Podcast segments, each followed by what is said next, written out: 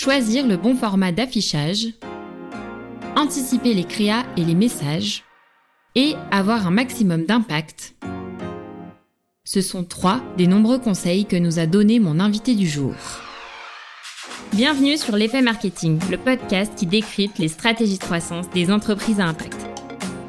Je m'appelle Léa Guenifet et j'accompagne les entreprises à impact à développer leur acquisition grâce à des campagnes Google Ads.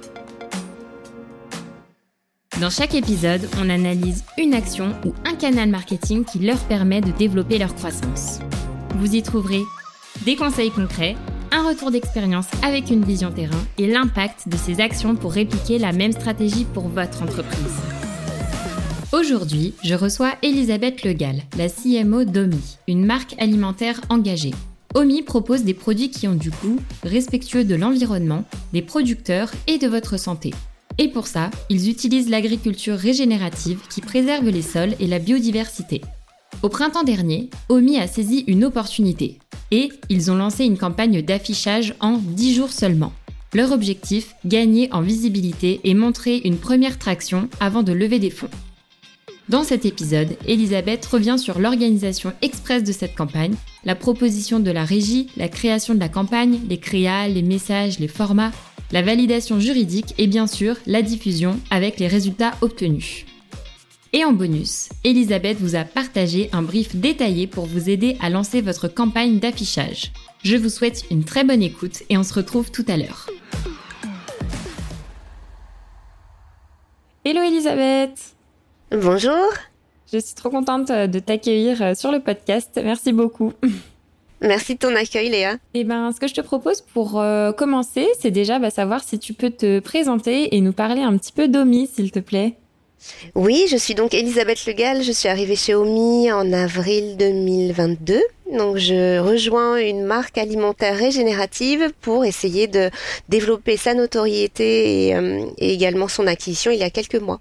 J'ai 20 ans d'expérience, plus de 20 ans d'expérience euh, dans le marketing euh, digital et la construction de marques. Donc je suis passée par des euh, sociétés comme TripAdvisor avec The Fork, Just Eat, eBay, Sephora, EasyJet. Et à un moment, j'ai voulu changer d'orientation dans ma carrière pour aider une société à impact pour, pour développer sa marque. Super, merci beaucoup Elisabeth pour cette petite présentation. Ce que je te propose avant qu'on parle notoriété et affichage, c'est peut-être déjà pour euh, nos auditeurs si tu peux un petit peu reposer le contexte en nous expliquant les différents canaux d'acquisition que vous avez aujourd'hui chez OMI. On utilise des canaux assez euh, classiques, donc d'une part des canaux qui permettent de développer la notoriété euh, de la marque, euh, la télé, l'affichage, éventuellement la radio, la presse aussi, hein, la presse qui est un super levier pour se faire connaître, notamment sur une catégorie qui est nouvelle. Il faut qu'on construise cette catégorie du régénératif. Les gens identifient très bien la bio, identifie très bien l'agriculture, on va dire conventionnelle, euh, euh, qui, qui prend un peu moins soin de l'environnement et comprend très bien ce que ça implique.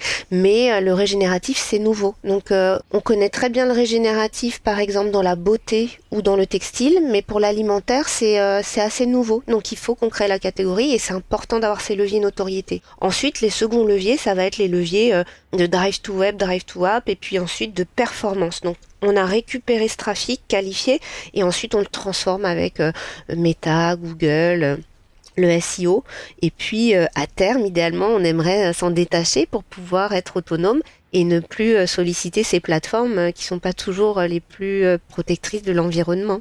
C'est très clair. Merci beaucoup pour euh, ce petit tour euh, d'horizon sur euh, vos différents canaux d'acquisition. Ça nous permet d'avoir la vision globale avant de faire notre focus sur votre campagne d'affichage dont on va justement parler. Donc cette campagne, vous l'avez réalisée dans les métros parisiens en juin 2022. Et d'ailleurs, euh, je l'ai découvert euh, totalement par hasard parce que je suis lyonnaise et j'étais euh, un week-end à Paris au mois de juin. Et c'est comme ça que j'ai découvert votre superbe campagne d'affichage. Et c'est d'ailleurs ce qui a initié notre échange. Et du coup, pour commencer, Elisabeth, est-ce que tu pourrais nous dire pourquoi est-ce que vous avez décidé de faire une campagne d'affichage? Alors pourquoi on a eu envie de faire une campagne d'affichage Comme je te le disais tout à l'heure, il y a deux piliers pour, euh, pour qu'on puisse se développer. C'est que les gens connaissent la catégorie du régénératif et connaissent OMI au sein de cette catégorie. Donc on a besoin de mettre beaucoup de moyens pour ouvrir cette catégorie au grand public. Quand vous arrivez sur une catégorie euh, comme le, la bio, Les gens savent ce qu'est la bio et tu dois juste expliquer en quoi tu fais mieux les choses que ton voisin, mais t'as pas besoin d'expliquer ce qu'est ce la bio. Donc le régénératif, c'est quelque chose qui est nouveau et sur lequel il faut mettre des investissements pour expliquer le, principe du régénératif. On avait donc besoin à un moment de faire connaître la catégorie et omis au sein de cette catégorie, que les gens nous connaissent mais pour les bonnes raisons. Donc euh, on s'est dirigé vers euh, des campagnes euh, radio, affichage, télé. On a regardé un petit peu les médias qui étaient disponibles avec nos moyens également et de regarder ceux qui auraient le plus d'impact et de couverture et de répétition sur nos cibles. Et finalement, on a saisi une opportunité qui était d'abord de lancer la télé et ensuite d'avoir cette campagne d'affichage en soutien à Paris uniquement, en région parisienne, pour, euh, pour pouvoir soutenir cette campagne télé, mais c'était opportuniste parce qu'on avait cette, euh, cette proposition de média transport qui est arrivée, euh, mais on n'avait pas vraiment d'idée reçue. On, on a construit un plan un petit peu en marchant en fonction de ce qu'il y avait sur le marché. Juste pour donner un petit peu de contexte à nos auditeurs, est-ce que tu peux nous rappeler qui est Média Transport et quel est le lien du coup avec votre campagne d'affichage? Oui, Média Transport, c'est une, euh, c'est une régie qui s'occupe de tous les emplacements euh, de la RATP, par exemple. Donc, quand vous voulez faire une campagne euh, dans les couloirs du métro parisien, c'est eux qui sont en charge de, de, de, ces, de le commercialiser, tout simplement. Et donc, il y a plusieurs, plusieurs grosses régies. Vous, vous pouvez faire appel à JC Deco, à Clear Channel. Donc, il y, a, pas mal de gens que vous pouvez solliciter. et donc, pour être dans les, dans les couloirs parisiens, en revanche, c'est Média Transport. Super, merci pour euh, cette petite précision. Et si je comprends bien, cette campagne euh, d'affichage, elle s'inscrivait vraiment dans un objectif de notoriété globale et aussi pour être euh, en soutien de la campagne télé que vous avez lancée en parallèle. Et la question que je me pose, c'est pourquoi avoir décidé de mettre en place des actions pour améliorer votre notoriété à ce moment-là? Est-ce qu'il y avait un enjeu particulier pour vous à cette période précise? Oui, on avait envie de euh, bah, d'aller euh, sur le sur le marché euh, de lever des fonds et donc on s'est dit que c'était important de montrer une accélération parce que il faut toujours montrer une première traction pour intéresser des partenaires. Donc soit une très bonne traction en termes d'acquisition soit un très bon euh, taux de répétition et idéalement même euh, les deux. Donc il faut avoir des cohortes d'acquisition qui sont robustes et ensuite qui répètent. Donc euh, on est parti sur ce type de campagne pour essayer d'accélérer notre courbe d'acquisition et puis montrer au marché que le régénératif intéressait et était pertinent pour ce moment précis de notre développement.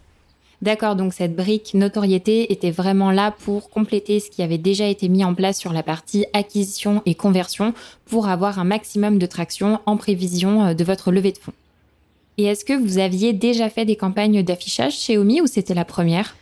Euh, non, je pense qu'on a. C'était la deuxième. Il y avait une campagne qui avait été faite en mai 2021, au tout début, hein, parce que les, les, produits ont commencé à être commercialisés en février 2021. Donc c'était au tout début de l'histoire d'Omi, et euh, c'était euh, des premiers pas, on va dire, dans des prises de parole en, en offline. Ok, très bien. Et tout à l'heure, tu nous parlais de média transport et de l'opportunité que vous aviez eue pour euh, lancer votre campagne d'affichage. Est-ce que tu pourrais nous en dire un petit peu plus là-dessus? Oui, en fait, quand vous êtes euh, en, recherche d'opportunités actives, vous contactez les différentes régies, vous leur donnez un budget et euh, souvent il faut être très réactif. Donc vous êtes capable de saisir une opportunité de dernière minute. Donc typiquement des réseaux qui sont invendus, vous allez avoir les, les régies qui les bradent un petit peu au dernier moment. L'inconvénient de cela, c'est que si vous aviez une prise de parole souhaitée à un moment donné euh, dans le temps et que vous n'avez pas de disponibilité, vous êtes un peu chocolat. Donc euh, si vous avez vraiment euh, j'en sais rien, un lancement euh, produit en magasin retail et qu'il faut absolument être live euh, au mois de mai, euh, c'est compliqué de compter sur les opportunités de dernière minute. Quand au contraire vous êtes assez agile sur la capacité à lancer d'une semaine sur l'autre ou la semaine suivante sans aucune problématique de date, alors là vous pouvez commencer à avoir des opportunités assez intéressantes et idem sur le format, si vous êtes euh, OK pour faire du bus, euh, comme du 2 euh, mètres carrés, comme du 4 par 3 sur les quais, mais que vous n'avez pas vraiment de réseau de prédilection, ou même de ville, si vous êtes OK pour aller à Lyon ou à Bordeaux plutôt qu'à Paris, ça vous permet d'être beaucoup plus flexible, on va dire, sur les opportunités que vous pouvez saisir. Et j'imagine qu'en tant qu'annonceur, ça te permet d'avoir accès à des tarifs préférentiels plutôt que quand c'est des dates données, parce que là, ce sont des emplacements publicitaires qui, dans tous les cas, ne seront pas utilisés. Donc, au lieu euh, de laisser des emplacements vides pendant plusieurs jours ou plusieurs semaines, autant euh, les vendre à moindre coût à des entreprises que ça pourrait euh, intéresser.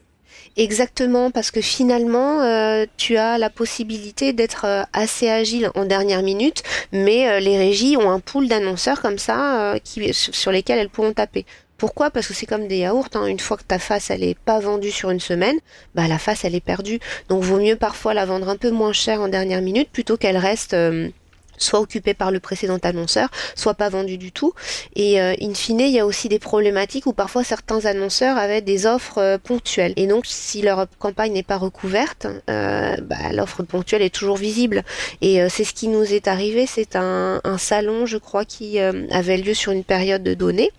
Et donc, au-delà de la date donnée, le salon n'était plus pertinent euh, à, promouvoir dans le métro. Il fallait recouvrir cette campagne. Donc euh, c'est là où, Média Transport a proposé aux annonceurs euh, un prix de dernière minute pour être sûr qu'à la date où il devrait recouvrir cette campagne, il aurait un annonceur et des choses imprimées à coller tout simplement. Et est-ce que tu pourrais nous en dire un petit peu plus sur les modalités euh, de cette campagne, euh, quels emplacements c'était, la durée de la campagne, avoir un petit peu euh, toutes ces infos-là? Oui, alors nous on a pris les rampes euh, gauches parce qu'il y avait énormément de puissance. Donc les rampes gauches, c'est quand tu descends l'escalier ou que tu le montes, tu as des, espèces de, euh, de placements, euh, des parallélépipèdes sur le côté comme ça. Et c'est très visible, c'est assez héroïste parce que c'est des petits formats un peu moins chers. C'est un peu moins statutaire que des 4 par 3 sur les quais. Tu vois les grands 4 par 3 que tu peux voir en face d'un quai quand tu es en train d'attendre le métro. Euh, mais il y avait une vraie puissance parce qu'on avait 1600 euh, faces. Donc 1600 faces en Ile-de-France, euh, c'est un, puissant réseau. donc ça, on a bien aimé le côté puissant du réseau. Et puis, il y avait cette opportunité de dernière minute puisqu'il fallait recouvrir un annonceur. Ça permettait d'avoir un prix vraiment attractif. Bon, la, contrepartie, c'est qu'on pouvait pas choisir la date de départ.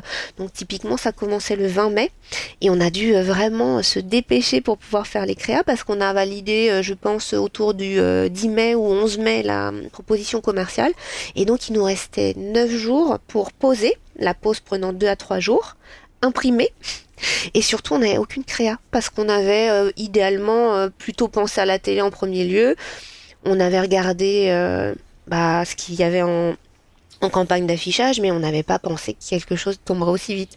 Donc on a en 48 heures euh, vite fait une, une créa avec, on, voulait des créas impactantes. Donc on s'est posé euh, avec euh, avec le créa, le DA et Gabriel qui était qui était dans, dans l'équipe. Ils ont trouvé des accroches qui permettaient de d'exprimer la singularité euh, d'Omi en interpellant quand même euh, que ce soit pas trop lisse parce qu'il faut aussi capter l'attention. Et on est parti en impression. Il fallait aussi que Média Transport, euh, son service juridique, valide nos messages. Parce qu'on ne peut pas toujours dire vous êtes le meilleur, vous êtes le plus beau. le service juridique de Média Transport valide toujours que vous ayez des datas, un, un, argumentaire c'est un peu l'équivalent euh, de la RPP, on va dire. La RPP qui est un, système de, validation des publicités, et souvent c'est plus pour la télé qu'on les sollicite. Là, typiquement, c'était le juridique interne de Médiatransport. Donc ça, ça a pris beaucoup de temps et c'est ce qui nous a pris le plus de temps finalement. Donc ça veut dire qu'en moins de 10 jours, vous avez réussi à lancer une campagne euh, d'affichage de A à Z jusqu'à l'affichage ben, des, affiches euh, dans le métro. Pour le coup, c'est un super bel exemple de réactivité et de flexibilité. Je pense que là, on peut pas faire mieux euh, à ce niveau-là. Est-ce que tu pourrais nous en dire un petit peu plus, Elisabeth, sur les différentes étapes? Qu'est-ce qui s'est passé, vous, en interne, du début jusqu'à la fin, finalement? Oui, alors vous validez la proposition commerciale. Là, l'équipe de commercial euh, envoie les euh, spécificités euh, techniques, donc les gabarits, on va dire, à remplir. Là, le DA commence à poser les gabarits dans son logiciel de, design et on va commencer à itérer pour trouver des accroches. On va choisir des produits parce qu'on se dit, bah, on est une marque alimentaire, donc il faut que les gens voient du produit on va commencer à créer des accroches. Donc, comme OMI a cette singularité d'être en agriculture régénérative qui préserve les écosystèmes, il faut montrer que on source pas très loin nos produits, que il n'y a pas énormément de transport par camion, euh, que on n'en fait pas de déforestation. Donc on avait choisi le terme euh, des, la pâte à tartiner qui déchire tout, sauf la forêt par exemple.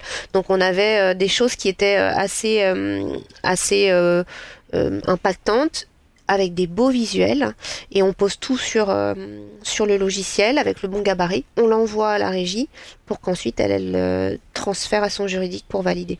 Et là commence une période d'attente pour avoir la validation du juridique. Sans la validation du juridique, on ne peut pas partir en impression. Donc en parallèle, il faut trouver un imprimeur qui vous fait un devis pour euh, imprimer 1600 faces euh, en quelques jours. Euh, de façon qualitative parce qu'il faut faire attention à travailler avec des personnes voilà qui font du qui font des belles choses et ensuite bah, dès qu'on a le, goût du juridique on part en impression pour que ce soit livré au plus tôt et que les deux trois jours de pause euh, qui sont nécessaires ne viennent pas empiéter sur la campagne. Parce que si vous prenez déjà 5-6 euh, jours de retard sur une campagne qui fait deux semaines, vous perdez énormément de médias. Et est-ce que tu peux nous dire combien de temps est-ce que ça a pris pour que vous puissiez avoir un retour du juridique de Média Transport? Parce que tu nous disais que ça a pris du temps, mais du temps sur une période d'à peine 10 jours, ça peut avoir un impact considérable. Ça a pris six jours. Donc six jours, c'est-à-dire ah que ça a pris la majorité du temps. Euh, nous, on a été hyper réactifs. Quand je te dis 48 heures, je pense que c'était même 24 heures. Hein. C'était euh, ah euh, peut-être le, matin et on a envoyé peut-être l'après-midi du second jour. Donc on a été super réactifs. Mais en revanche, le juridique a été un petit peu moins réactif. Il y a des points sur lesquels ils n'étaient pas sûrs. Donc on a rajouté des, des phrases et des liens vers les. Par exemple, quand tu dis que tu fais pas de déforestation, on a renvoyé vers euh, la page qui explique euh, comment on source nos noisettes, comment on source euh, nos produits pour faire pour les noix de cajou. Donc on, a indiqué finalement un renvoi vers des pages produits où tu pouvais bah, sourcer tous les éléments. Quand on disait tout dans ce jus est naturellement pressé sauf la rémunération du producteur, on renvoyait vers la page produit du jus de pomme où tu as en fait un camembert qui explique quelle est la part de la rémunération pour le producteur, quelle est celle qui va au transformateur, quelle est celle qui va à Omi. Et donc c'est euh, c'est très visible pour un, un, on le voit pas ça par exemple tu vas faire tes courses chez Carrefour ou chez Franprix t'as aucune idée de combien été payé le le producteur et le transformateur. Et, et euh, ça c'est une polémique qu'on voit beaucoup en ce moment avec euh, avec complément d'enquête par exemple qui a montré un peu les dessous des négos de la grande distrib. Évidemment là on n'a pas de, de distributeur. Nous on est en direct. Donc toute la part qu'on pourrait donner à, la grande distribution, on la rétribue au producteur. Mais ça, c'est important de le prouver pour le juridique. Donc, on a renvoyé à chaque fois vers une page produit où tu voyais le camembert avec euh, les euros qui allaient aux uns et aux autres. Et ils l'ont validé, c'est parti. Et toutes ces informations dont tu nous parles sur les origines des produits, est-ce que c'est des éléments que vous aviez déjà en amont de la campagne? Non, on les avait déjà. Et tant mieux pour le coup, euh, compte tenu des délais serrés euh, que vous aviez.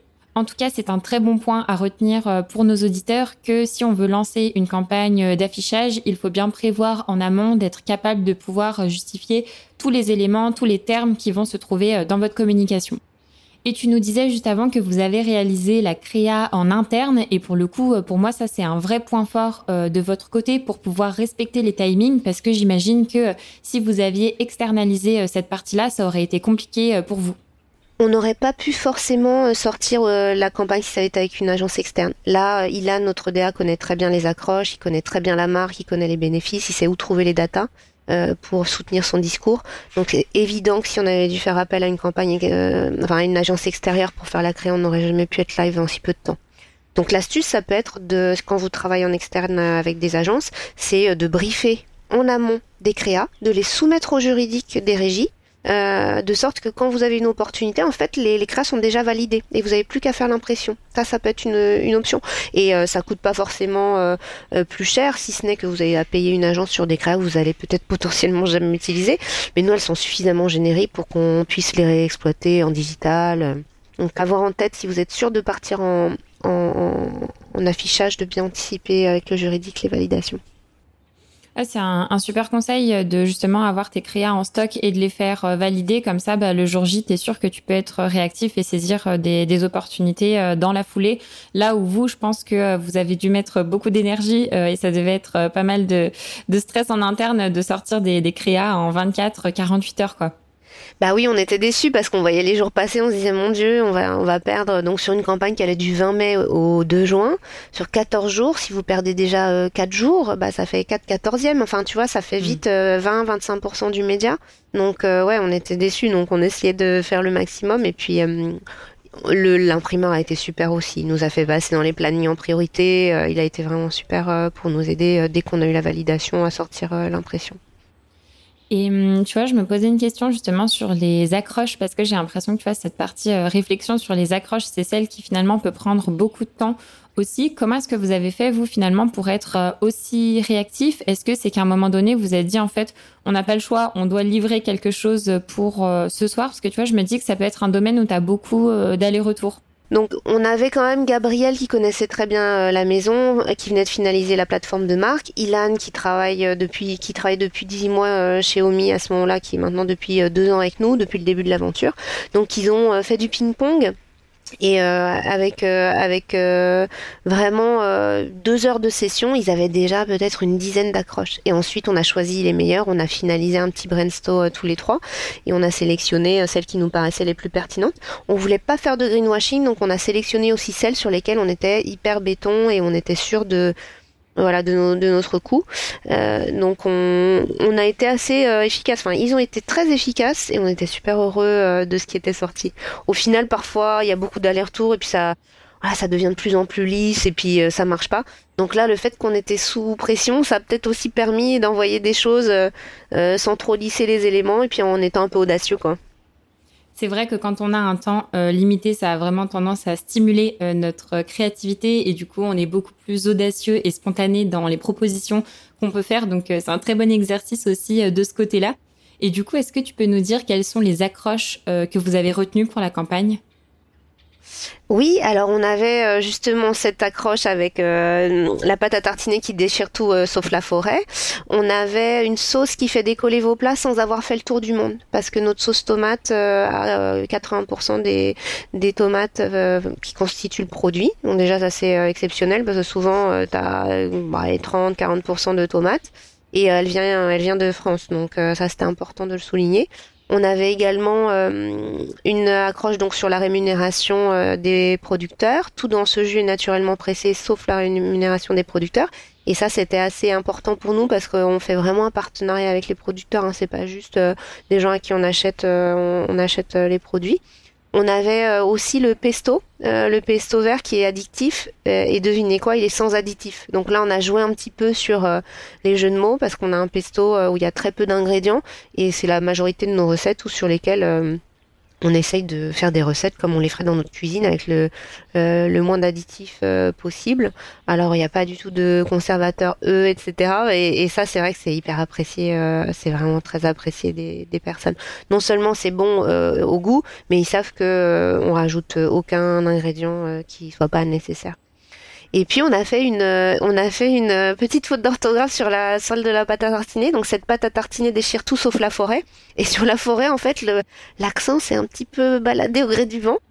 Et donc la créa est passée entre les mains de, euh, allez, moi je dirais une vingtaine de personnes, entre les personnes qui les ont créées, moi qui les revues, l'équipe de management ici, même toute l'équipe à qui on l'a partagé, ensuite le service juridique de Média Transport, l'imprimeur je pense qu'il y a eu ouais, voilà, 20 ou 30 personnes qui l'ont vu passer, mais personne n'a tilté sur ce, cet accent circonflexe qui était euh, sur le haut. Et puis tout d'un coup, on a vu sur les réseaux sociaux des gens s'en emparer en disant mais quelle honte, des gens qui taguaient euh, dans la RATP pour euh, rayer l'accent et le remettre au bon endroit. Donc on a essayé de l'assumer pleinement parce que Omi c'est pas voilà c'est une marque aussi qui explique qu'on est en transition vers une meilleure agriculture, qu'on est une transition pour faire mieux les choses, mais on n'est pas dans le jugement ou dans le donneur de leçons. Donc on a expliqué sur Twitter qu'on savait peut-être pas écrire forêt mais qu'on savait la protéger et euh, voilà ça a permis d'amplifier un petit peu la campagne offline sur les réseaux. Euh, puis on a aussi euh, dit qu'un petit vent était passé dans le métro et avait fait s'envoler le l'accent. Il y a des gens qui ont été très poétiques et il y en a beaucoup qui nous ont fait un petit clin d'œil. Euh, alors d'autres étaient un peu outrés, hein, c'est sûr. Il y a aussi des, des fervents défenseurs de, de, la langue française, mais on a complètement assumé. Voilà, ça arrive. On l'a sorti en urgence. On n'a pas bien relu et on a fait une boulette. Bah voilà, ça arrive, euh, même au meilleur. Donc euh, c'est important. Et cette caisse de résonance sur les réseaux sociaux, en fait, était vraiment sympa parce que ça a relayé finalement la campagne sur sur Twitter notamment bah gratuitement, ça nous a fait un peu de pub en plus quoi. Ah bah c'est génial que tu en parles parce que c'est justement un point euh, que je voulais aborder, euh, cette fameuse faute d'orthographe euh, sur forêt qui était sur le E à la place du O. Et justement, tu vois, j'ai vu quelques tweets passer et j'ai vu surtout la manière dont vous avez répondu et je trouve que vous l'avez fait vraiment avec brio et en cohérence avec finalement toutes vos prises de parole et vos valeurs. Et j'ai trouvé ça vraiment cool parce que ça veut dire que dans tout type de situation, vous restez authentique et fidèle à vous-même et pour le coup, je trouve que c'est vraiment une de vos forces aussi, et du coup, bah, de reconnaître euh, cette erreur de la manière la plus humble possible. Oui, effectivement, je trouve que c'est important dans chaque prise de parole d'incarner euh, sa marque et ses valeurs, parce que euh, si on dit qu'on est bienveillant et qu'on est super sympa, mais que quand un commercial essaye de nous débaucher, on, lui hurle dessus, c'est compliqué. Alors après, bah, on est tous humains et puis on est, on n'est pas des bébés omis. chacun a sa personnalité, on réagit avec notre tempérament mais on essaye d'être vraiment des ambassadeurs de la marque et euh, chaque prise de parole est l'occasion de, de rappeler qui on est quoi. Et je pense que le travail que vous aviez fait en amont sur euh, la plateforme de marque euh, doit vous faciliter grandement la tâche dans ce type de situation, bien que j'imagine que quand c'est des situations comme celle-ci totalement enfin improbables et imprévues, vous avez peut-être un petit moment en interne où vous faites un petit brainstorming pour savoir comment réagir ou pas forcément.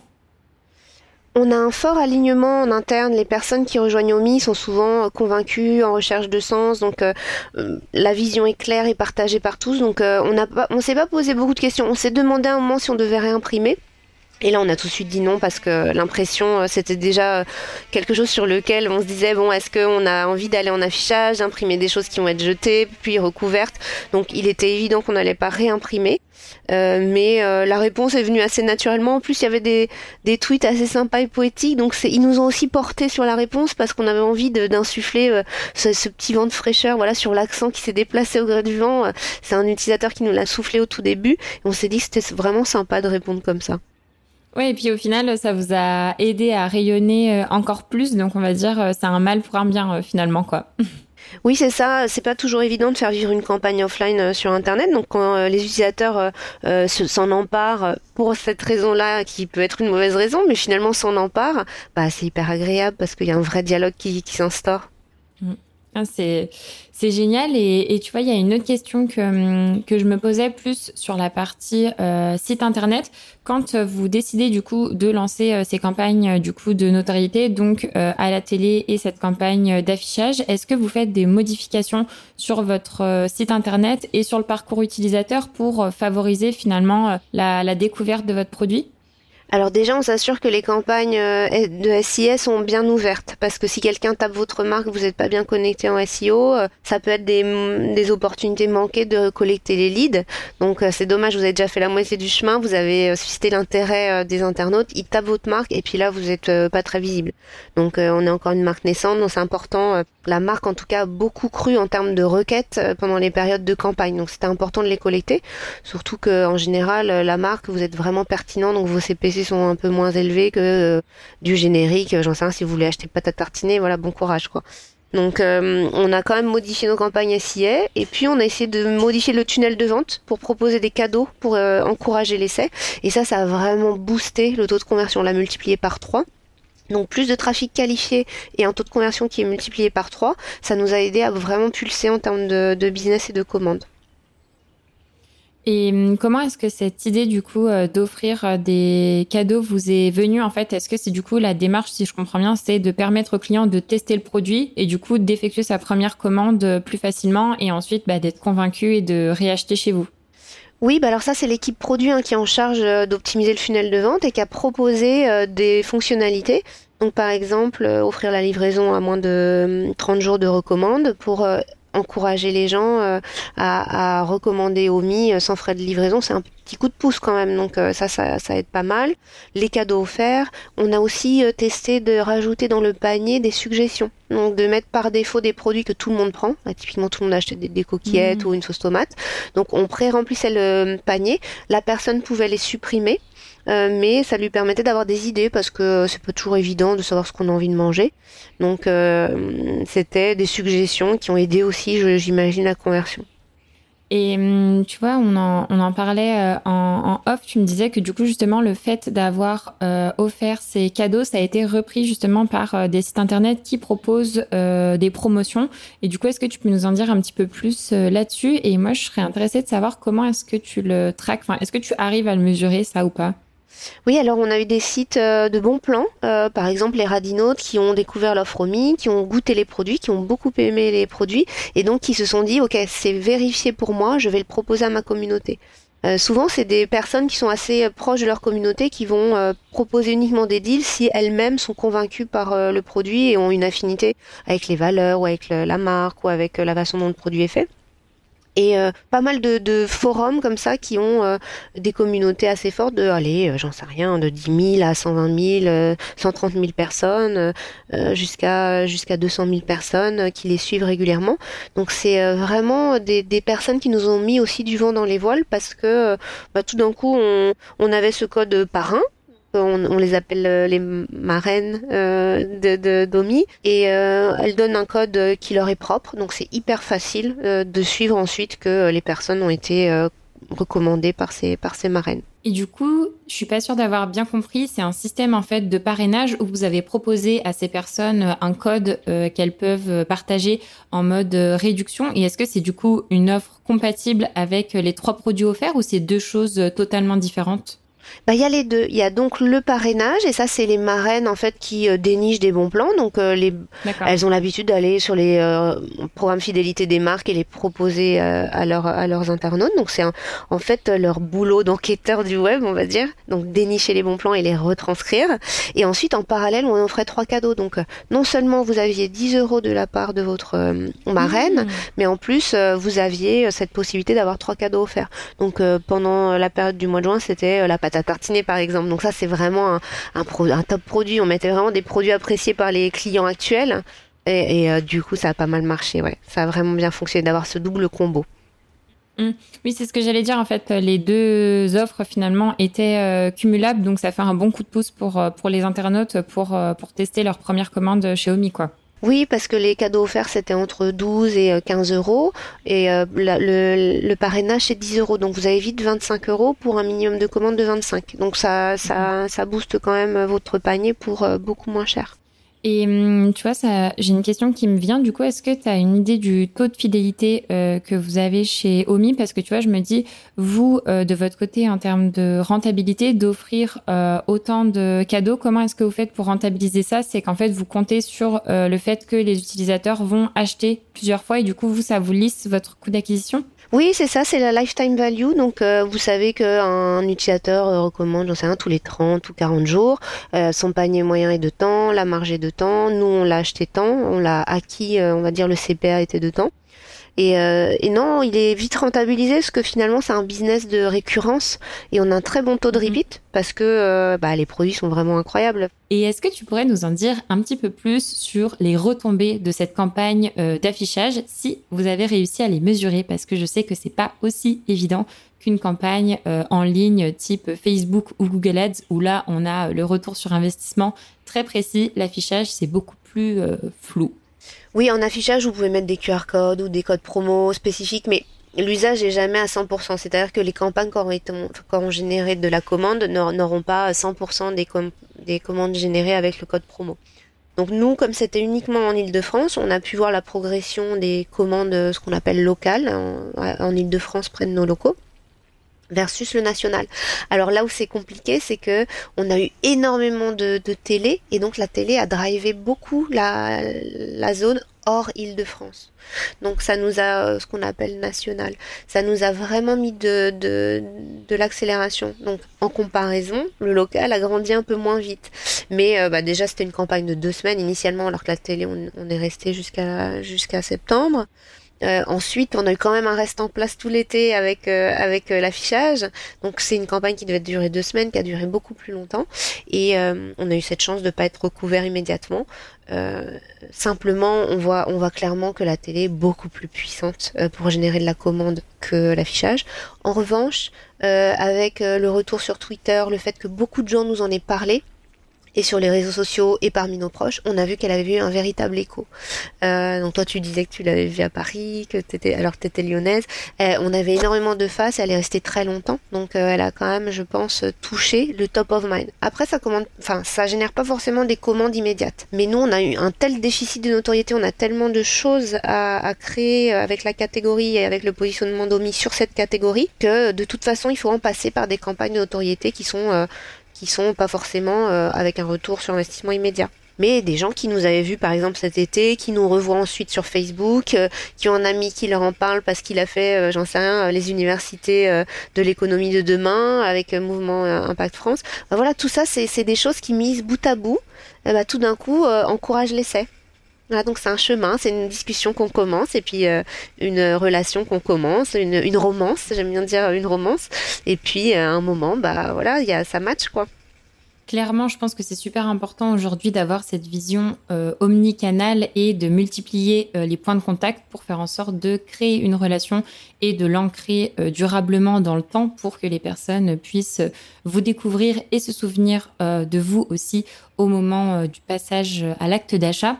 Et je pense que c'est important aussi euh, d'avoir cette vision d'ensemble et finalement euh, se dire quels sont tous les efforts que je mets en place euh, pour faire connaître ma marque et mes produits et quels sont les résultats plutôt que de vouloir des fois à trop chercher le retour sur investissement de chaque canal. Bien sûr, c'est important d'avoir une idée, une tendance du poids que représente chaque canal, mais je pense qu'à un moment donné, il ne faut pas vouloir toujours trop rentrer dans le détail et garder cette vision d'ensemble et de se dire que c'est vraiment un impact global parce que c'est peut-être parce que euh, la personne t'a vu à un événement, a vu une affiche et euh, t'a vu aussi euh, en référencement naturel ou payant sur Google qu'elle va penser à toi et que du coup elle va passer à l'acte d'achat. Donc c'est pas forcément un canal. Donc ouais, le sujet de l'attribution est toujours un petit peu touchy.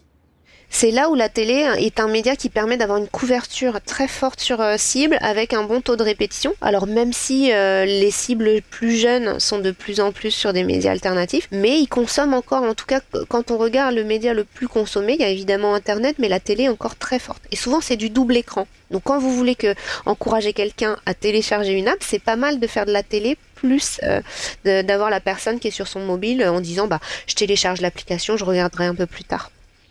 Donc, euh, mais ouais, c'est important de, pouvoir euh, construire une, relation et une discussion euh, qui soit sur plusieurs médias et puis finir par, oui, par encourager la personne à vous essayer.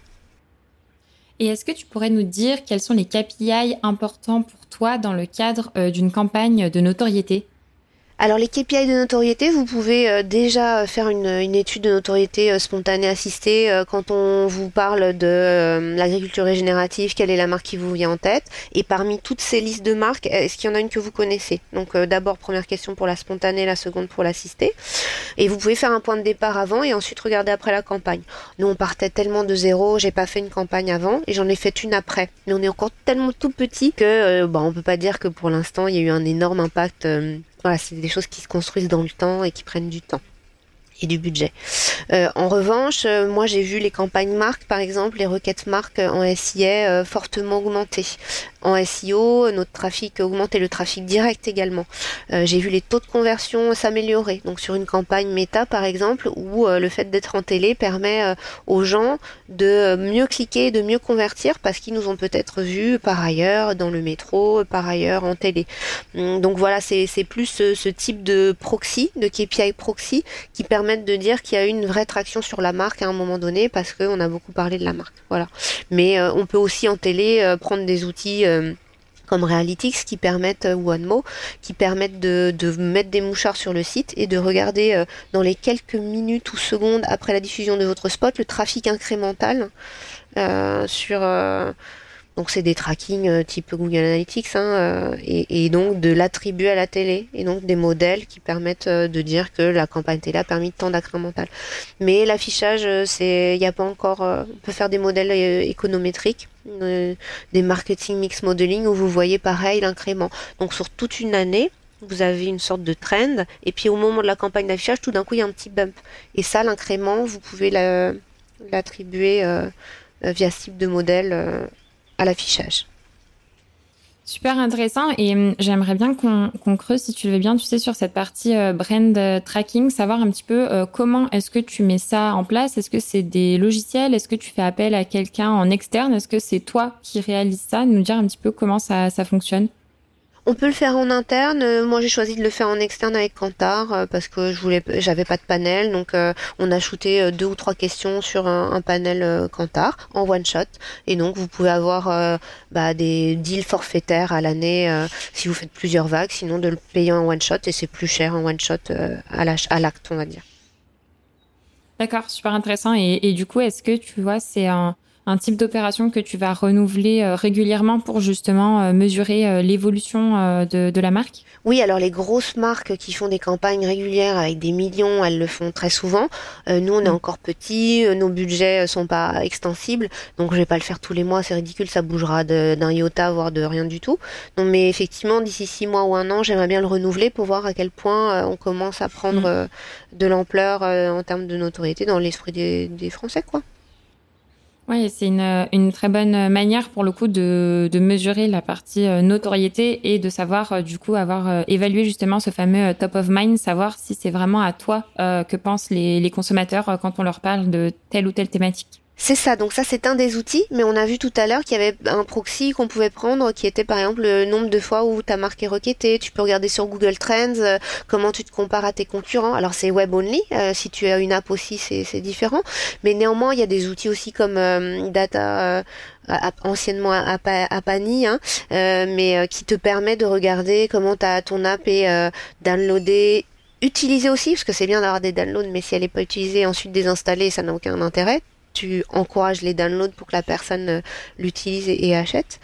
Euh, mais tu as plein d'outils, ouais. Ok, très clair. Merci beaucoup pour, euh, pour le détail. C'est intéressant, je pense, pour nos auditeurs d'avoir toutes ces infos-là parce que je pense que ça fait partie des questions que tu peux te poser quand tu lances ta première campagne d'affichage.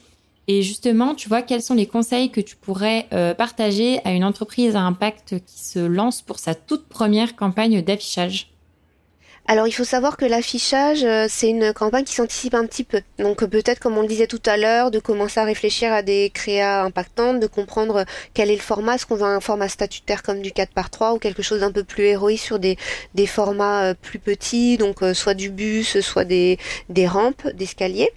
Euh, une fois que tu as déjà ces, ces aspects créatifs en tête, c'est le budget. Euh, quel est le budget que tu veux y consacrer? Ça sert à rien de faire un truc où il y a 200 faces pendant une semaine. En fait, autant ne rien faire. Faut quand même un peu d'impact. Donc, en fonction de ton budget, bah, approcher les différentes régies et voir euh, bah, combien de faces redescendent, sur combien de villes. Et puis, euh, justement, de décider est-ce qu'on fait du multilocal en ayant Paris, Marseille, Lyon, ou est-ce qu'on préfère se concentrer sur bah, Lyon et Marseille et avoir un truc vraiment impactant, mais bah, sur une zone, euh, une zone urbaine un peu plus petite en nombre d'habitants? Donc voilà, il y a ce type de, de réflexion à avoir. Et puis ensuite, il faut savoir quel est ton budget euh, global. Est-ce que tu n'as pas les moyens d'aller sur un autre média? La, la, télé est seulement deux fois plus chère euh, que l'affichage, mais dix fois plus efficace. Quand on avait fait nos, nos modèles économétriques chez deux autres marques, c'est ce que j'ai gardé en tête. Donc métro, tu y vas aussi quand tu as dû localiser. C'est-à-dire que quand t'es pas en national, nous chez Omi on peut livrer toute la France, mais il y a certaines sociétés qui se lancent uniquement en région parisienne. Par exemple, euh, j'en sais rien, le delivery faisait pas mal ça, euh, les Uber Eats, etc. Donc il faut savoir si tu as une couverture nationale et que tu as un bon budget, souvent la télé est un peu plus chère mais beaucoup plus efficace, beaucoup plus puissant pour aller chercher du reach, de la couverture sur ta cible et de la répétition. Et hum, justement, tu vois, tu parles de budget. Est-ce que tu aurais des fourchettes euh, de budget à nous partager quand on se lance euh, en affichage? Tu vois, pas forcément vous, combien ça vous a coûté, parce que c'était sur le coût d'une opportunité. Et je sais pas d'ailleurs si tu peux euh, communiquer dessus, mais voilà, si tu peux nous, nous donner un petit peu une, une fourchette pour avoir une idée. Oui, bah, il faut déjà compter le budget média. Donc le budget média, en fonction de la ville, bah, tu peux commencer avec des budgets à 5 ou 10 k euh, qui sont euh, sur des, villes un peu plus modestes.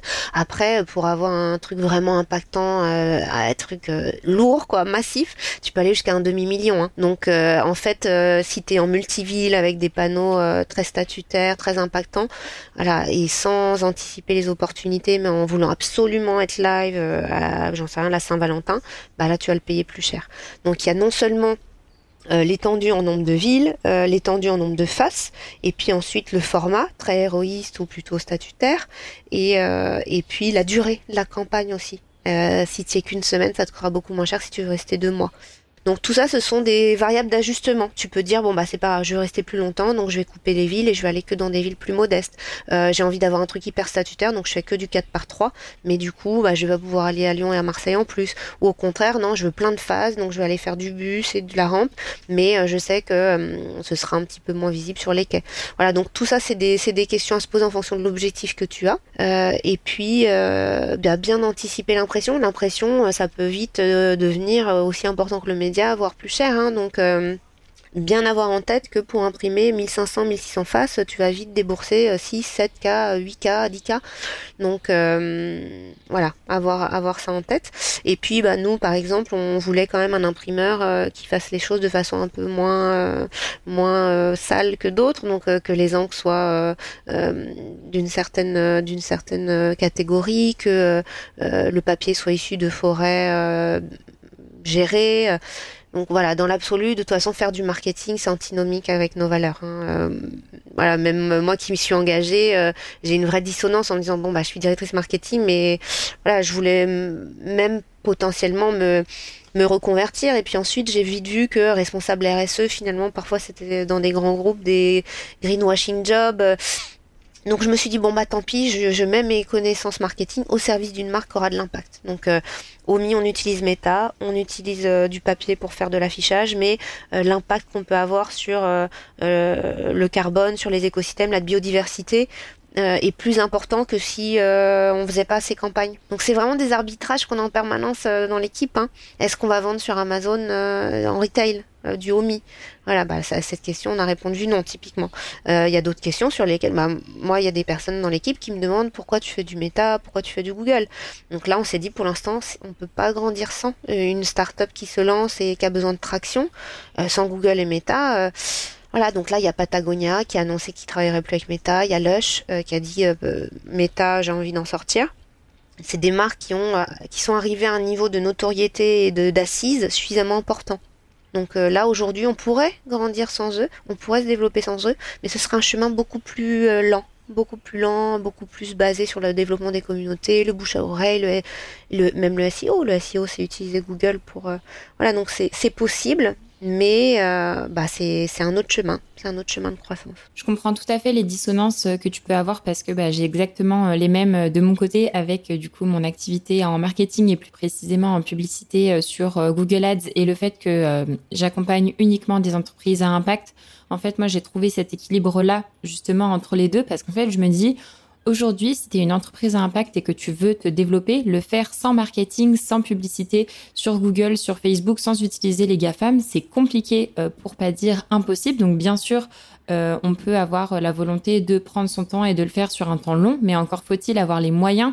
Donc tu vois, moi je me dis aussi que tu as certes euh, l'utilisation des outils, mais ce qui compte aussi euh, surtout, c'est la façon dont tu vas les utiliser. Oui, après voilà, on n'est pas une association, donc il faut qu'on fasse du, chef, du chiffre d'affaires pour pouvoir euh, développer des filières. Il faut qu'on puisse survivre et donc il faut vendre des produits. Donc il y a, y a, quand même cette, ce, ce besoin d'avoir des objectifs, de grandir, mais effectivement, je préfère remplir les placards avec des produits omis que de vendre toute autre chose.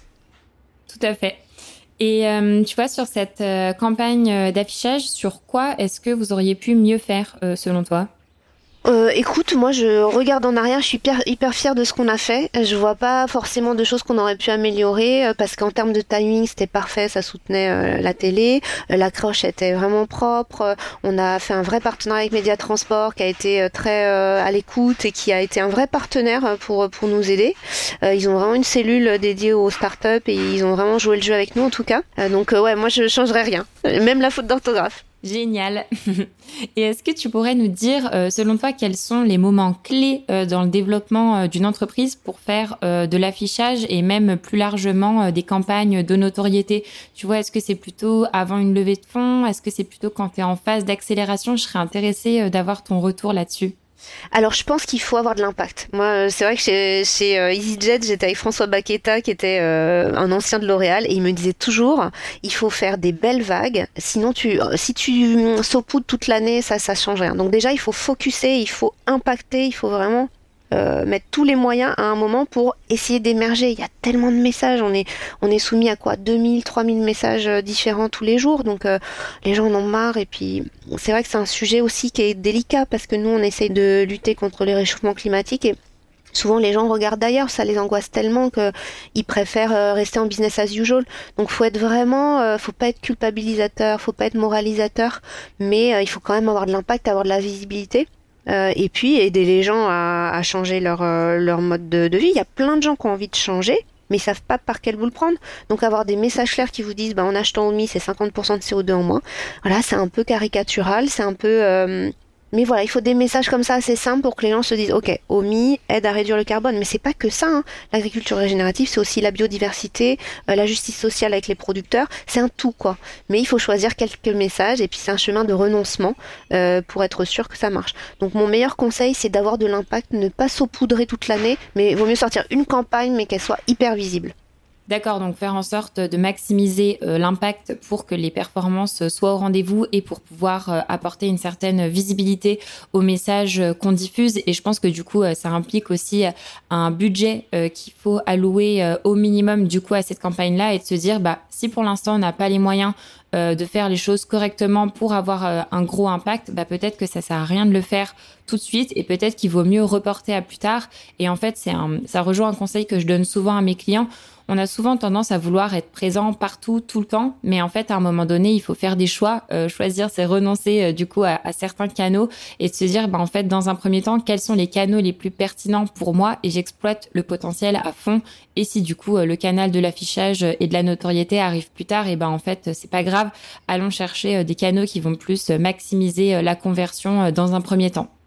Oui, c'est ça, c'est bien de l'idée, la part de voix sur un ou deux médias, et tant pis d'en abandonner d'autres. Et en termes de timing, euh, c'est bien de regarder sa saisonnalité. Si vous êtes en saisonnalité, par exemple, euh, en janvier, le média est très peu cher, et qu'en plus euh, bah, c'est le moment où tout le monde achète chez vous, bah faut y aller quoi. Donc, mmh. Donc faut regarder saisonnalité business, saisonnalité coût média, et, et y aller quoi au moment où c'est le plus opportun et le moins cher. Ok, super. Et ben très clair du coup pour euh, pour cette partie-là. Écoute, je pense qu'on est plutôt pas mal. Je reprends mes petites notes, mais je pense qu'on a qu'on a bien fait le tour. Euh, ce que je te propose du coup, c'est qu'on passe un petit peu aux, questions de la fin. Et du coup, est-ce que tu pourrais nous partager euh, trois ressources qui t'ont aidé dans la mise en place de cette campagne ou, ou inspiré de manière plus globale?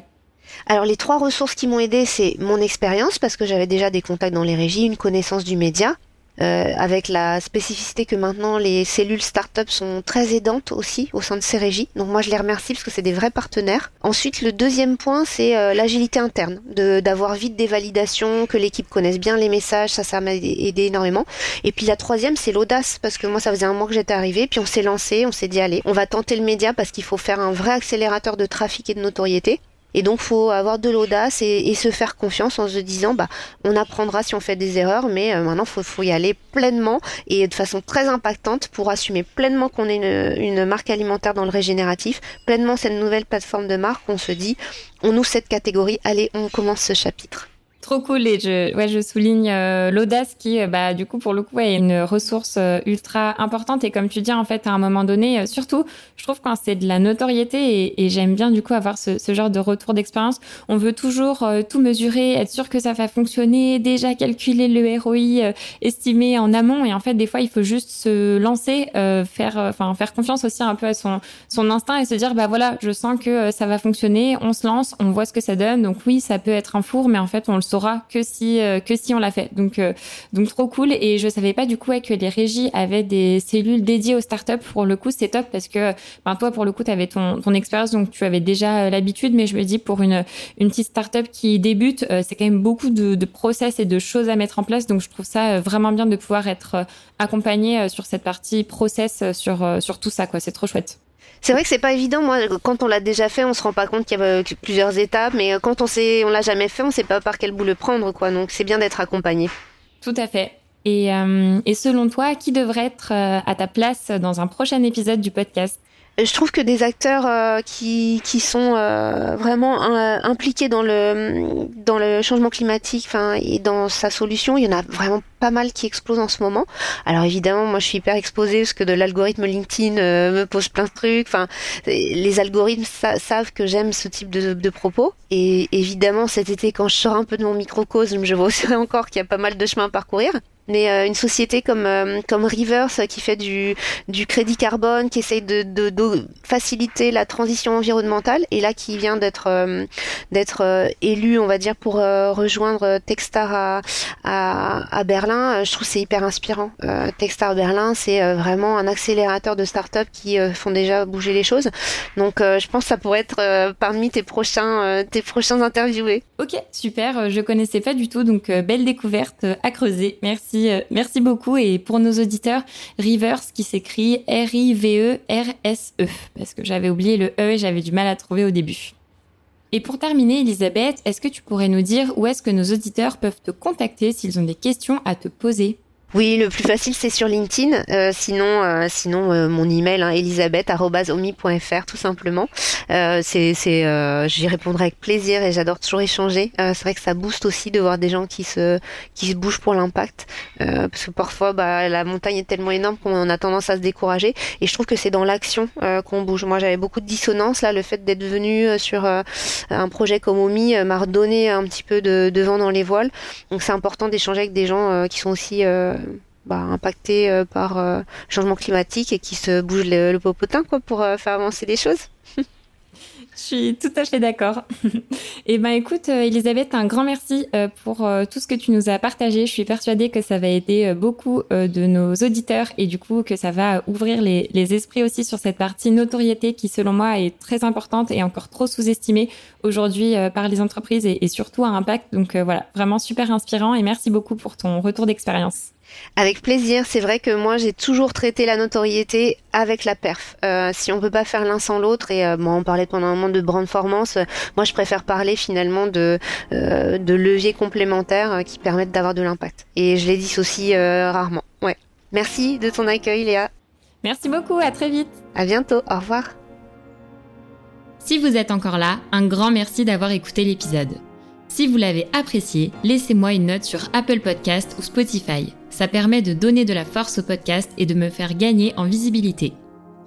Et en bonus, Elisabeth vous a partagé un brief détaillé pour vous aider à lancer votre campagne d'affichage. Pour y accéder, retrouvez le lien directement dans la description de l'épisode.